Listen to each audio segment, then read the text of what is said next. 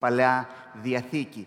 Και βέβαια παλιά υπήρχε η εντύπωση ότι ήταν απλά οι ψαλμοί πεταμένοι ο ένας δίπλα στον άλλον, κάτι σαν ένα ανθολόγιο που απλά κάπως μπήκανε μαζί. Όλο και περισσότερο η μελέτη του βιβλίου ε, μας βοηθά να διαπιστώσουμε ότι υπάρχει μια δομή και υπάρχουν διάφορα ε, τεχνάσματα με τα οποία ο συντάκτης ή η κοινότητα που ε, τα έβαλε όλα αυτά μαζί και συγκρότησαν ένα ε, βιβλίο ε, με διάφορα τέτοια τεχνάσματα συνδέει κάποιους ψαλμούς. Ε, οι ψαλμοί 103 και 104 είναι δύο τέτοιοι ψαλμοί, γιατί αν παρατηρήσετε, ε, είτε στο κινητό σας είτε αν έχετε τη γραφή σας, ξεκινούν και τελειώνουν και οι δύο με τον ίδιο ακριβώς τρόπο. Ευλόγησε ψυχή μου τον Κύριο. Ξεκινάει ψαλμός 103, ευλόγησε ψυχή μου τον Κύριο, τελειώνει ο ψαλμός 103. Ευλόγη, ψυχή μου ευλόγησε τον Κύριο, ξεκινάει ο ψαλμός 104, ψυχή μου ευλόγησε τον Κύριο, τελειώνει ο ψαλμός 104. Άρα, για κάποιον λόγο αυτοί οι δύο ψαλμοί είναι καλό να διαβαστούν και να μελετηθούν μαζί, παράλληλα. Και αυτό θα κάνουμε. Ε, θα έχουμε διάφορα μηνύματα που θα είναι μέσα από τους ψαλμούς αυτούς που το βασικό μας θέμα είναι να μάθουμε ε, ξανά τον δρόμο της ζωής. Το βιβλίο των ψαλμών είναι ένα βιβλίο βγαλμένο μέσα από την ζωή. Ό,τι εμπειρία και βίωμα μπορείς να έχεις στην ε, ζωή υπάρχει μέσα στο βιβλίο των ψαλμών. Είναι ένα βιβλίο βγαλμένο μέσα από την ζωή και ένα βιβλίο το οποίο μας στέλνει έξω, πίσω στην ζωή, στην καθημερινότητα να ζήσουμε. Έτσι, οπότε θα δούμε διάφορα πράγματα που αυτοί οι δύο ψαλμοί θα μας διδάξουν ώστε να προετοιμαστούμε να ζήσουμε. Σήμερα το θέμα μας είναι η διαπαιδαγώγηση του θαυμασμού μας. Θα μάθουμε να ζούμε σωστά εάν μάθουμε ή όταν μάθουμε να θαυμάζουμε, να το τι θαυμαστώ, να θαυμάζουμε τα σωστά πράγματα. Και ο θαυμασμός μας χρειάζεται διαπαιδαγώγηση. Αλλά ας έρθουμε στο Λόγο του Θεού. Ψαλμός 103. Διαβάζω από το δάφιο 1. Ευλόγησε τον Κύριο ψυχή μου και όλο μου το είναι το όνομά Του το Άγιο και πάντα τα εντός μου όσοι είμαστε εξοικειωμένοι με την παλαιότερη μετάφραση του Αρχιμανδρίτη Νόφη του Βάμβα. Ευλόγησε τον Κύριο ψυχή μου και μην ξεχνάς καμιά από τις καλοσύνες Του.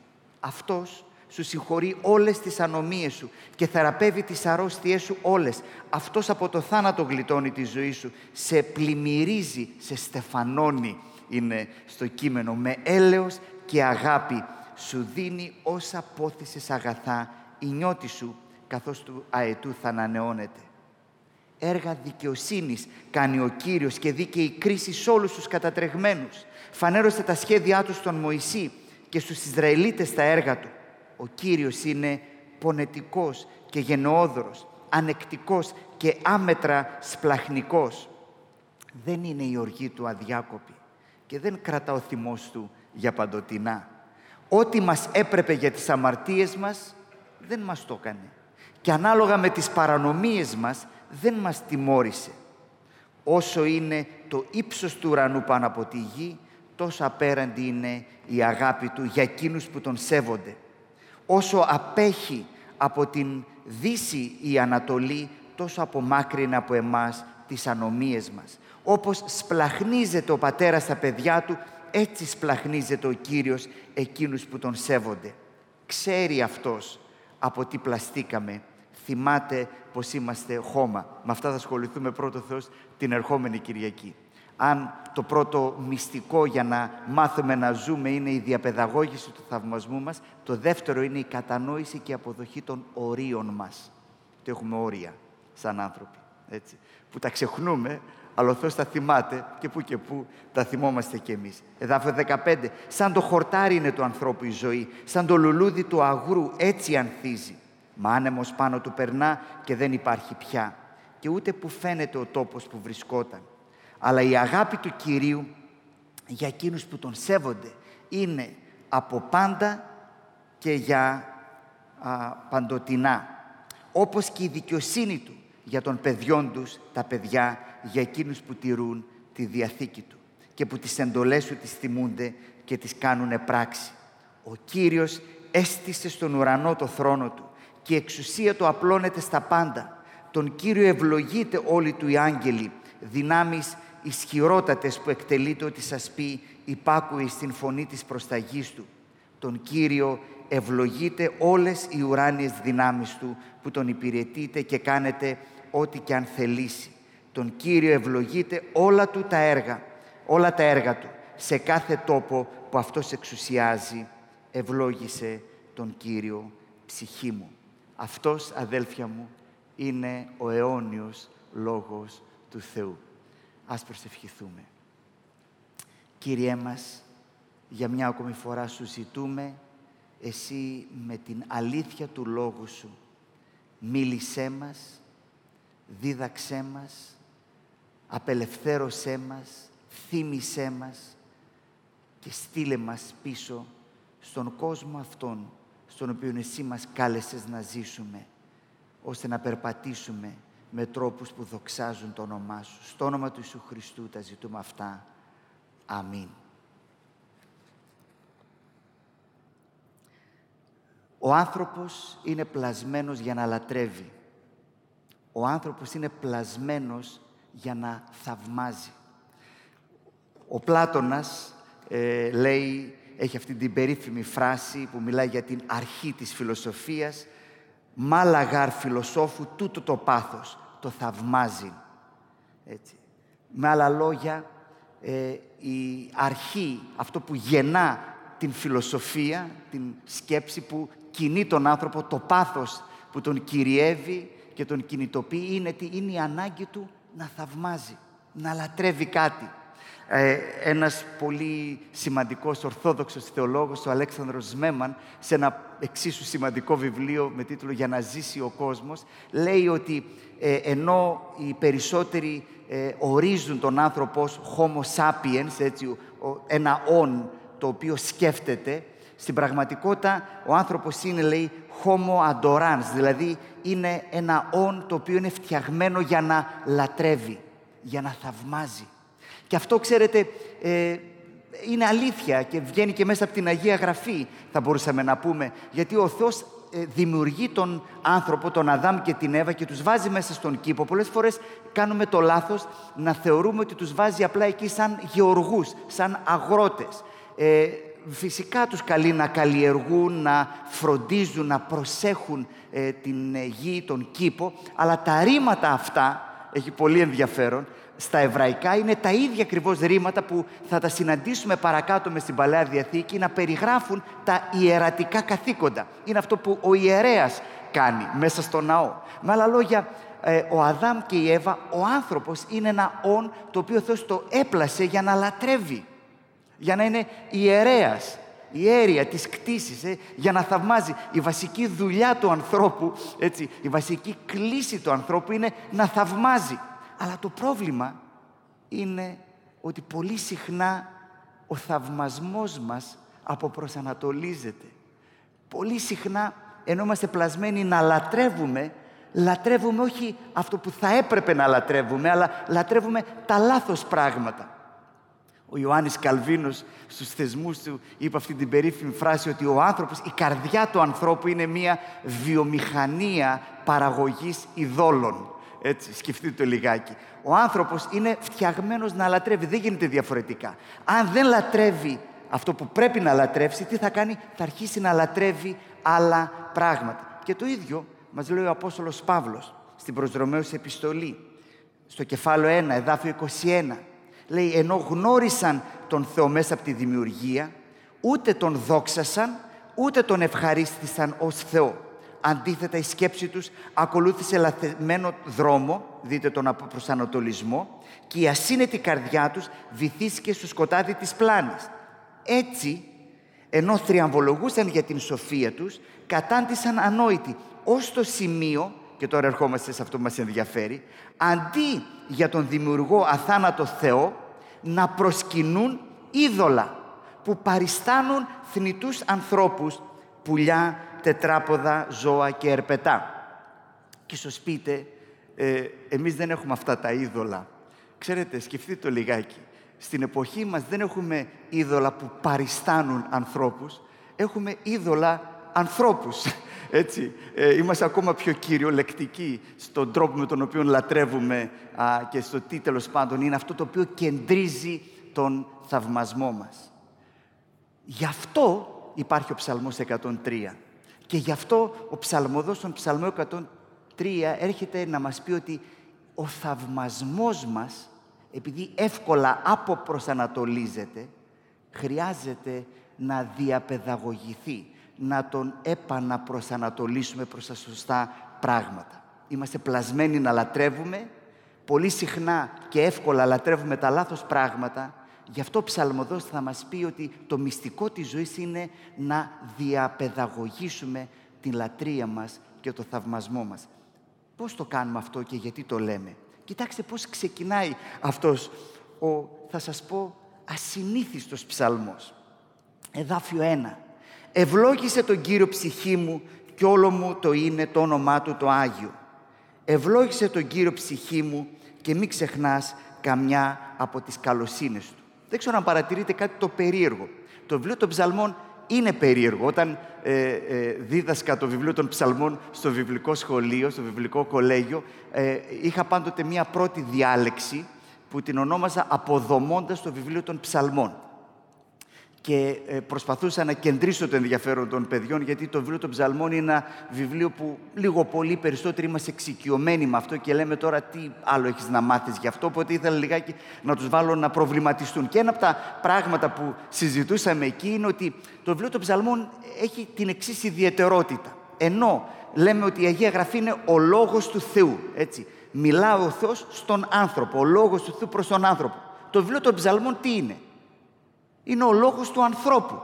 Έτσι. Ακούμε προσευχές, ύμνους που λέει ο άνθρωπος στον Θεό. Εντάξει. Άρα υπάρχει αυτή η ιδιαιτερότητα. Δεν είναι ο λόγος του Θεού προς τον άνθρωπο, αλλά είναι ο λόγος του ανθρώπου προς τον Θεό. Και ίσως κάποιος λέει τότε τι δουλειά έχει μέσα στον κανόνα της Αγίας Γραφής ένα τέτοιο βιβλίο. Η απάντηση είναι επειδή τα λόγια έχουν τεράστια σημασία το πώς μιλούμε στον Θεό έχει τεράστια σημασία σε αντίθεση με το τι νομίζουμε πολλές φορές εμείς. Έτσι, και γι' αυτό πρέπει να μάθουμε να μιλούμε σωστά στον Θεό. Και το βιβλίο αυτό σου δίνει 150 παραδείγματα του πώς μιλάς στον Θεό. Σε εκείνη την περίσταση, στην άλλη περίσταση, με αυτό το πρόβλημα, στο άλλο πρόβλημα. Έτσι. Μας διδάσκει πώς να μιλούμε στον Θεό. Έτσι. Άρα συμφωνούμε ότι το βιβλίο αυτό είναι ο λόγος του ανθρώπου προς τον Θεό. Όμως εδώ, αυτός ο ψαλμός είναι μια εξαίρεση, η εξαίρεση της εξαίρεσης. Γιατί; Γιατί προσέξτε τι λέει ο ψαλμός, ακούστε ξανά τα εδάφια. Ευλόγη, ευλόγησε ψυχή μου τον Κύριο και πάντα τα εντός μου ευλόγησε το Άγιο όνομα Αυτού. Σε ποιον μιλάει ο ψαλμοδός; Δεν μιλάει στον Θεό, ούτε μιλάει στους άλλους, μιλάει στον εαυτό του. Μιλάει στον εαυτό του. Περίεργος ψαλμός δεν είναι. Απευθύνεται στον εαυτό του και λέει στον εαυτό του τι να κάνει. Ευλόγησε ψυχή μου τον Κύριο. Και δεν είναι, ξέρετε, η πρώτη φορά που το κάνει εδώ. Είναι ασυνήθιστος αυτός ο ψαλμός, αλλά δεν είναι μοναδικός. Το κάνει στον ψαλμό 104. Ξεκινάει και τελειώνει τον ψαλμό με την ίδια προτροπή. Ευλόγησε ψυχή μου τον Κύριο. Το συναντούμε και σε άλλους ψαλμούς. Δεν θα σας κουράσω, δεν είναι τρομερά πολλά τα παραδείγματα, αλλά είναι 5-6. Αλλά σας θυμίζω ένα χαρακτηριστικό σε κάποιους άλλους δίδυμους ψαλμούς, τον ψαλμό 42 και 43, που εκεί επαναλαμβάνεται η εποδός, τη συναντούμε στον ψαλμό 42 και την βρίσκουμε και μία φορά στον ψαλμό 43, που λέει 42-6. Ε, «Ψυχή μου, γιατί λυπάσαι και με αναστατώνεις, έλπιζε στον Θεό, θα τον υμνήσω πάλι της ύπαρξής μου το σωτήρα. Ξανά τι κάνει ο ψαλμοδός. Μιλάει στον εαυτό του. Δεν είναι ότι τρελάθηκε, έτσι. Αλλά απευθύνεται κηρύττει στον εαυτό του και λέει «Ψυχή μου, γιατί λυπάσαι και με αναστατώνεις». Έλπιζε στον Θεό. Ε. Ψαλμός 62, εδάφιο 5. Το διαβάζω στην μετάφραση του Βάμβα, που το, ε, η μετάφραση του Βάμβα, για όσοι δεν είστε εξοικειωμένοι, ε, είναι μια μετάφραση σε ένα άλλο γλωσσικό ιδίωμα που έγινε από τον Αρχιμανδρίτη Νεόφιτο Βάμβα και έτσι είναι λίγο πιο κυριολεκτική μερικές φορές. Λέει λοιπόν στον Ψαλμό 62, εδάφιο 5 στην αριθμίση του Βάμβα. «Αλλά σύ, ο ψυχή μου», η νέα μετάφραση, το, ε, ε, το, δεν το διαβάζω στην νέα μετάφραση γιατί δεν το αποδίδει με αυτόν τον τρόπο, το αλλάζει λιγάκι. Αλλά εδώ ο ψαλμοδός απευθύνεται στον εαυτό του και λέει ε, «Αλλά εσύ, ο ψυχή μου, επί των Θεών αναπαύου, διότι εξ αυτού κρέματι η ελπίς μου». Επιχειρηματολογεί με τον εαυτό του δηλαδή, έτσι. Λοιπόν, στον Θεό αναπαύου. Τώρα, αυτό γιατί είναι σημαντικό; Ε, ε, όταν ξεκίνησα, έκανα το πρώτο μάθημα οδήγησης, θυμάμαι στην Κατερίνη, ε, με έβαλε εκεί πέρα ο, ο δάσκαλος, ο εκπαιδευτής, σε ένα αμάξι. Μου λέει: Κάτσε, ο πατέρας μου δεν είχε αμάξι, οπότε πρώτη φορά στη ζωή μου έμπαινα πίσω από ένα τιμόνι. Έτσι, μέχρι ποδήλατο φτάναμε. Λοιπόν, ε, οπότε μου λέει: Κοίταξε, λέει, το πρώτο μάθημα είναι το εξής. Αυτό εδώ είναι ένα τιμόνι. Λέω: Εντάξει, καλά ξεκινάμε. Ε, λέει: Το πρώτο μάθημα είναι ότι το αυτοκίνητο δεν πηγαίνει πουθενά από μόνο του το πηγαίνει όπου το πάει το τιμόνι και το τιμόνι το κρατάς εσύ. Τώρα, μην το διαβάσετε λάθος αυτό που θα πω, γιατί μπορεί να ακουστεί πολύ ανθρωποκεντρικό. Αλλά υπό μία έννοια, έτσι, ε, υπάρχει ένα τιμόνι, η ψυχή μας, θα το πω, το οποίο το κρατάμε εμείς, τα εντός μου, και κατά κάποιο τρόπο αυτό μπορεί να πάει από εδώ ή από εκεί, οι περιστάσεις, αλλά υπό μία έννοια, ε, όταν μιλάω στον εαυτό μου, τι κάνω. Πιάνω το τιμόνι και λέω, «Ε, Γιώτη, σύνελθε, έτσι ε, σκέψου, ε, ε, ε, δες τα πράγματα όπως πρέπει να τα δεις. Αυτό κάνει ο ψαλμοδός εδώ πέρα. Μιλάει στον εαυτό του. Κηρύττει ε, αλήθειες στον εαυτό του. Ε, και ουσιαστικά τι προσκαλεί τον εαυτό του να κάνει; Να θαυμάσει. Ευλόγησε ψυχή μου τον Κύριο, έτσι. Λάτρευσε αυτό που πρέπει να λατρεύσεις. Δηλαδή τι, τον Κύριο να λατρεύσεις, τον Θεό να λατρεύσεις. Γιατί, επειδή πολύ συχνά, όπως είπαμε, το τιμόνι στρίβει από εδώ, στρίβει από εκεί, οι περιστάσεις έτσι της ζωής μας πηγαίνουν από εδώ, από εκεί, οπότε πρέπει να θυμηθώ ξανά να επαναπροσανατολίσω τον θαυμασμό μου, να θυμίσω στον εαυτό μου, αυτό κάνει ο ψαλμός, τι είναι αυτό για το οποίο πρέπει να, ε, να, να λατρεύω. Έτσι, τι αξίζει να λατρεύσω, τι αξίζει να θαυμάσω, για ποιο πράγμα πρέπει να μείνω εκστατικός, για ποιο πράγμα πρέπει να πω τι θαυμαστώ όταν σκεφτώ τι έτσι, μετά. Λοιπόν, ε, αυτό που κάνει ο ψαλμοδός είναι να θυμίσει στον εαυτό του ότι αυτό για το οποίο αξίζει να, το οποίο αξίζει να θαυμάσει είναι ο Θεός. Είναι ο Θεός. Τώρα, το ερώτημα είναι πώς το κάνει αυτό. Πώς το κάνει αυτό. Δεν λέει απλά στον εαυτό του, φίλε, ξέρεις, το Θεό να λατρεύεις, αλλά έχει μια μέθοδο, υπάρχει ένα εργαλείο και γι' αυτό θα μιλήσουμε σήμερα. Πώς θα διαπαιδαγωγηθεί ο θαυμασμός μας. Η απάντηση είναι με το να μην ξεχάσουμε. Κοιτάξτε τι λέει στο εδάφιο 2.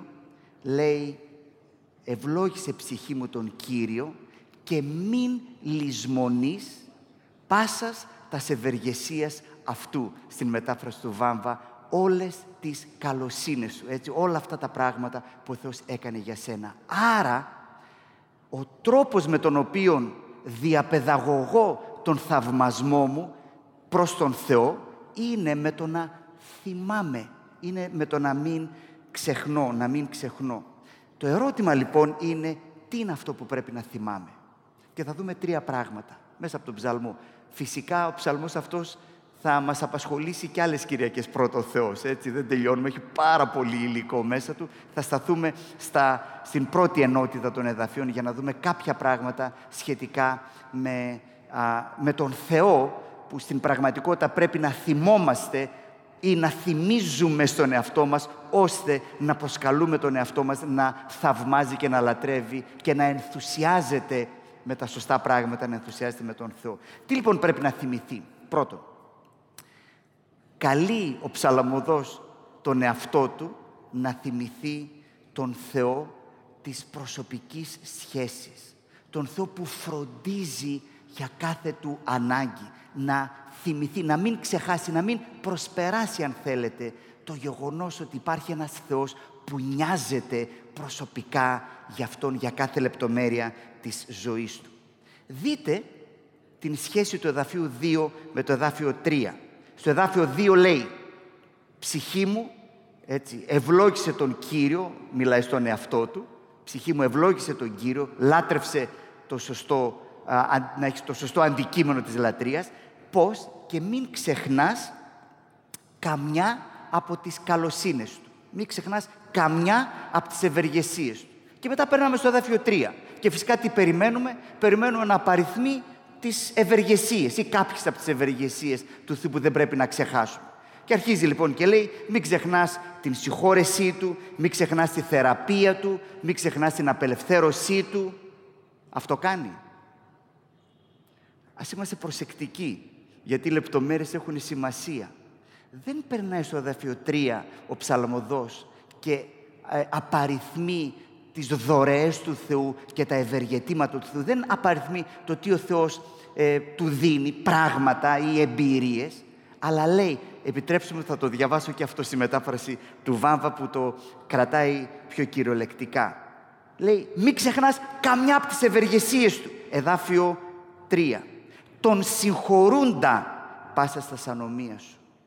Τον ιατρεύοντα πάσα στα σαρωστία σου. Εδάφιο 4 τον λυτρώνοντα εκ της φθοράς στην ζωή σου, τον στεφανούντα σε μέλος και εκτήρμους, τον χορτάζοντα εν αγαθή στο γύρα σου. Τι έχουμε εδώ πέρα, πέντε μετοχές, πέντε μετοχές και στα εβραϊκά και ωραία το μεταφράζει εδώ και ο Βάμας. Δηλαδή προσέξτε, τι θέλει να τονίσει εδώ ο ψαλμόδος; Δεν θέλει να τονίσει τις ευεργεσίες, αλλά τον ευεργέτη που μας δίνει τις ευεργεσίες. Ναι. Με άλλα λόγια δεν λέει σκέψου ότι α, έχω πάρει συγχώρηση, έχω πάρει ε, ευημερία, έχω πάρει αυτά ωραία, τα πήρα και τα έχω βάλει στη τσέπη μου και πάω παρακάτω. Όχι, όχι, δεν τα παίρνεις χώρια από τον Θεό που σου τα δίνει.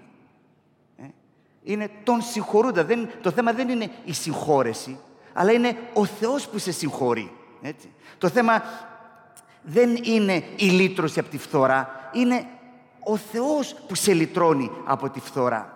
Με άλλα λόγια, τι τονίζει εδώ πέρα ο ψαλμός. Θυμήσου, έτσι, μην ξεχνάς, μην, μην χάνεις την αίσθηση ότι ζεις σε έναν κόσμο και η ζωή σου, η κάθε μια λεπτομέρεια της ύπαρξής σου εξαρτάται από έναν Θεό που σε φροντίζει. Και πόσο εύκολα μπορούμε να το χάσουμε ε, αυτό. Ε; Εάν δεν κάνουμε τι, εάν δεν α, ευχαριστούμε τον Θεό συνειδητά για τις δωρεές Του, να το κάνουμε πρακτικό αυτό ε, μία από τις πνευματικές ασκήσεις που έχουμε να πούμε αρκετά πράγματα για αυτές καθώς ξεδιπλώνεται ο χρόνος μπροστά μας, αλλά μία από τις χρήσιμες πνευματικές ασκήσεις είναι το βράδυ ή κάποια στιγμή όταν κλείνει η μέρα να κάνουμε έναν απολογισμό της ημέρας. Και ένα ερώτημα που να ρωτήσουμε είναι πού είδα τον Θεό στη ζωή μου; Για σκεφτείτε το. Και τις πρώτες μέρες, επειδή το δοκίμασα, θα σπάσετε το κεφάλι σας. και ίσως πείτε την ώρα που διάβαζα τη γραφή μου κάτι τέτοιο.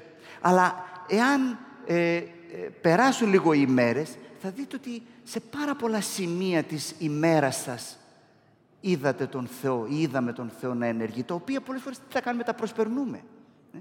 Ε. Άρα λοιπόν, μία άσκηση ε, είναι να, να συνειδητοποιώ, να έχω συνείδηση των δωρεών του Θεού και όχι μόνο των ευεργετημάτων του, αλλά και του ευεργέτη πίσω από τα ευεργετήματα. Έτσι. Ο Θεός είναι, δεν, δεν είναι η συγχώρηση του Θεού, αλλά είναι ο, ο, ο συγχωρών Θεός. Και ξαφνικά θα δείτε πόσο θα αλλάξει η ημέρα σας. ένα παράδειγμα το οποίο το έλεγα με μία αδελφή στο διάλειμμα πριν την ε, δεύτερη λατρεία μας. Ε, σκέψου ότι θες να αγοράσεις ένα καινούργιο αυτοκίνητο και κάνεις μια έρευνα αγοράς και τέλος πάντων μετά λες ότι αυτό είναι το αμάξι που με ενδιαφέρει. Έτσι. Εστιάζεις σε ένα ε, αμάξι, έναν τύπο αμαξιού, το κοιτάζεις, το ελέγχεις, διαβάζεις γι' αυτό και τα λοιπά και ξαφνικά ξέρετε τι παθαίνεις. Μου έχει συμβεί αυτό, γι' αυτό σας το λέω εκ πείρας. Το βλέπεις παντού στον δρόμο. Ενώ οδηγάζει εδώ, κοίταξε και άλλο τέτοιο αμάξι, και άλλο αμάξι. Ή ας πούμε παίρνει κάποιος φίλος ένα καινούργιο αμάξι, λέει πω, πω τι ωραίο αμάξι, και ξαφνικά το βλέπεις παντού. Δεν είναι ότι ξαφνικά αποφάσισαν αυτά τα αυτοκίνητα να εμφανιστούν και πριν δεν ήταν εκεί. Δεν τα έβλεπες. Γιατί; Γιατί δεν είχες εστιάσει. Εδώ ο ψαλμοδός λοιπόν τι μας λέει, πάρ το τιμόνι. Πάρ το τιμόνι στα χέρια σου και μην ξεχνάς, θυμήσου τις ευλογίες του Θεού. Ξεκίνα να τις απαριθμείς. Ναι; Ξεκίνα να λες ο Θεός που μου έδωσε αυτό, που με έκανε εκείνο, που έκανε το άλλο και ξαφνικά θα συνειδητοποιήσεις ότι θα καταλάβεις στο τέλος της ημέρας γιατί πράγμα πρέπει να μείνεις έκθαμβος για να πεις τι θαυμαστώ όταν σκεφτώ. Έτσι. Αλλά συνεχίζει ο ψαλμοδός. το δεύτερο πράγμα που επίσης διαβάζουμε εδώ στον ψαλμό, το δεύτερο εργαλείο έτσι, για να διαπαιδαγωγηθεί η λατρεία και ο θαυμασμός μας, είναι το να μην ξεχάσω, με άλλα λόγια, ενσυνείδητα να σκέφτομαι τον Θεό της ιστορίας, τον Θεό της κυρίαρχης ε, ε, πρόνοιας μέσα στο, στη ροή της ε, ιστορίας. Δείτε πώς συνεχίζει ο ψαλμός και θα καταλάβετε τι εννοώ.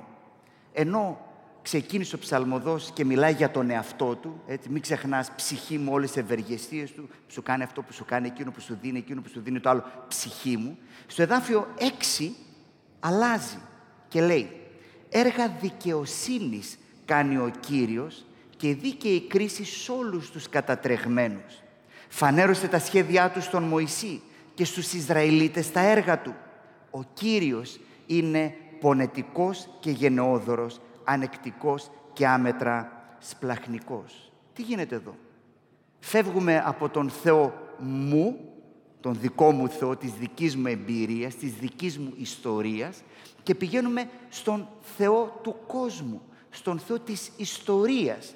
Βλέπουμε τον Θεό ο οποίος ενεργεί όχι μόνο στη δική μου προσωπική ζωή, αλλά τον Θεό που ενεργεί πάνω στην αρένα της ιστορίας. Και ανακαλεί εδώ πέρα ο ψαλμοδός ένα κομβικό, καθοριστικό συμβάν στην ζωή του λαού Ισραήλ. Δεν ξέρω αν προσέξετε κανένα αναφορά στον Μωυσή, και αυτό το εδάφιο, το εδάφιο 8 που λέει ο Κύριος, είναι πονετικός και γενναιόδωρος, ανεκτικός και άμετρα σπλαχνικός. Είναι κατά λέξη εδάφιο παρμένο από την έξοδο κεφάλαιο 34, εδάφιο 6 που ο Θεός φανερώνει τον χαρακτήρα του στον Μωυσή. Και όλα αυτά λοιπόν είναι μια αναφορά που; Στην έξοδο. Στην έξοδο. Με άλλα λόγια θα διαπαιδαγωγηθεί ο θαυμασμός μου όταν δω τους τρόπους με τους οποίους ο Θεός έχει ενεργήσει καθημερινά στην προσωπική μου ζωή και εμπειρία, αλλά επίσης και όταν δω τους τρόπους με τους οποίους ο Θεός ενεργεί στον κόσμο και στην ιστορία. Αυτό είναι που μας λέει εδώ πέρα. Και εδώ υπάρχει κάτι το ε, πολύ ε, ενδιαφέρον, ε, που πολλές φορές το χάνουμε. Μπαίνοντας μέσα στον κόσμο της Αγίας Γραφής το βρίσκουμε. Μία θεολογική ανάγνωση της ιστορίας. Διάβαζα, για να σας δώσω ένα παράδειγμα, τι εννοώ με αυτό. Διάβαζα ένα βιβλίο την προηγούμενη εβδομάδα για την προσευχή. Και εκεί υπήρχε μια δήλωση, την οποία τη διάβασα και την προσπέρασα, αλλά μετά γύρισα σε αυτήν και λέω, γιατί εγώ δεν σκέφτομαι έτσι; Έλεγε λοιπόν για την πτώση του τείχους του Βερολίνου. Και έλεγε, έκανε το σχόλιο που ήταν αποτέλεσμα, λέει, πολλής προσευχής. Ήταν, έτσι, η απάντηση είναι εξαρτάται ποιον ρωτάς και από ποια οπτική γωνία βλέπεις τα πράγματα. Φυσικά, αν ρωτήσει έναν πολιτικό επιστήμονα, θα σου μιλήσει για ισορροπίες, ανατροπές, ψυχρό πόλεμο κτλ. Έτσι, αν... Ε, υπάρχουν πολλές απαντήσεις, αλλά ο ψαλμοδός θέλει να μας βοηθήσει να δούμε τον κόσμο μέσα από τη σκοπιά του Θεού, ότι είναι ο κόσμος του Θεού και ο Θεός ενεργεί μέσα αυτόν τον κόσμο. Ναι. Α, έλεγε ο C.S. Lewis, ο γνωστός αυτός χριστιανός στοχαστής, ε, στα αγγλικά ακούγεται καλύτερα, θα το αποδώσω στα ελληνικά. Κάθε βάτος είναι μία κεόμενη βάτος και ο κόσμος είναι πλημμυρισμένος από τον Θεό. Ε, πρέπει να αποκτήσουμε αυτή την οπτική. Θυμηθείτε την κεόμενη βάτο που είδε ο Μωυσής, θυμάστε στην έρημο, έτσι, ένας θάμνος που κεγόταν και δεν κατακεγόταν. Στην πραγματικότητα, λέει, πρέπει να δούμε ότι η κάθε βάτος, έτσι, το κάθε συμβάν του κόσμου είναι μια κεόμενη βάτος. Δηλαδή, είναι ένας τόπος στον οποίο ο Θεός ενεργεί και αποκαλύπτεται. Και ο κόσμος ξαφνικά είναι ένας κόσμος πλημμυρισμένος από την παρουσία του Θεού. Δεν θα σας κουράσω με κοινωνολογικές έννοιες, αλλά ένα από τα πράγματα που η εκοσμικευμένη εποχή μας ε, έχει φέρει είναι έναν κόσμο, όπως το λένε, απομαγευμένο. Εμείς, εντάξει, το θέμα δεν είναι η μαγεία, αλλά καταλαβαίνετε ποια είναι η ιδέα. Δηλαδή, ε, εμείς ζούμε σε έναν κόσμο επίπεδο του εδώ και τώρα που, που όλα τα ψηλαφώ και όλα τα αναλύω με σχέσεις αιτίας αιτιατού κι όμως έτσι, ο κόσμος μας είναι κάτι πολύ περισσότερο και πρέπει να ανακτήσουμε αυτή την όραση. Πώς; Με το να διαβάσουμε την ιστορία αλλιώς. Ε, αυτό κάνει εδώ πέρα ο ψαλμοδός. Έτσι. Τι είναι αυτό το οποίο διαπαιδαγωγεί τον θαυμασμό του; Το να συνειδητοποιήσει ότι ο Θεός είναι ο Θεός της ατομικής προσωπικής του φροντίδας που νοιάζεται για Αυτόν, έτσι, που φροντίζει κάθε του μια ανάγκη και βλέπει τον Θεό πίσω από κάθε δώρο που έρχεται στη ζωή του.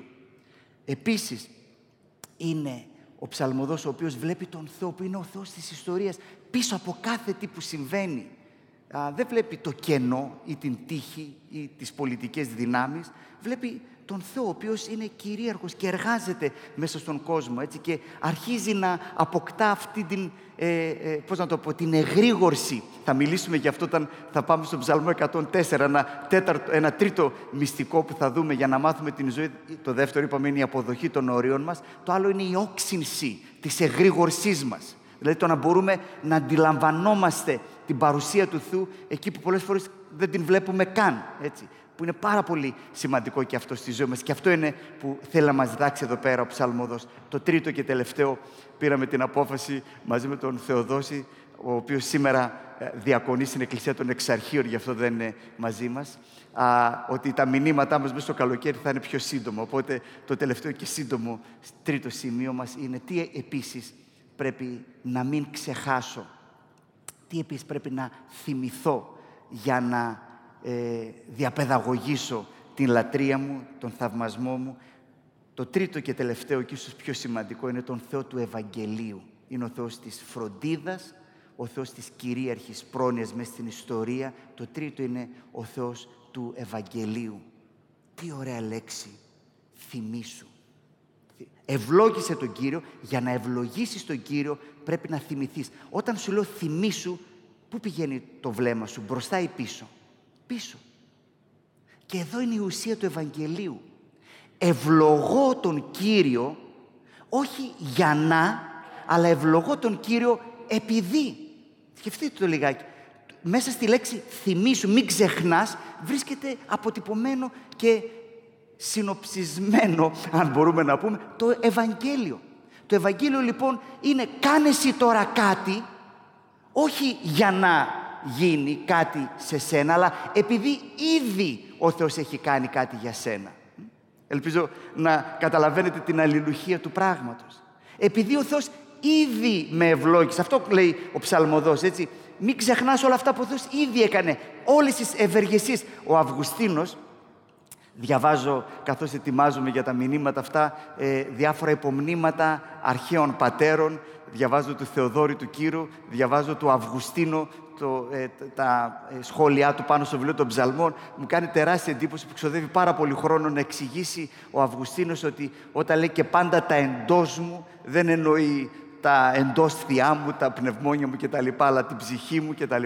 Τέλος πάντων, είχε ενδιαφέρον ότι έπρεπε να ξοδέψει χρόνο να το εξηγήσει αυτό. Αλλά κάνει την εξής παρατήρηση.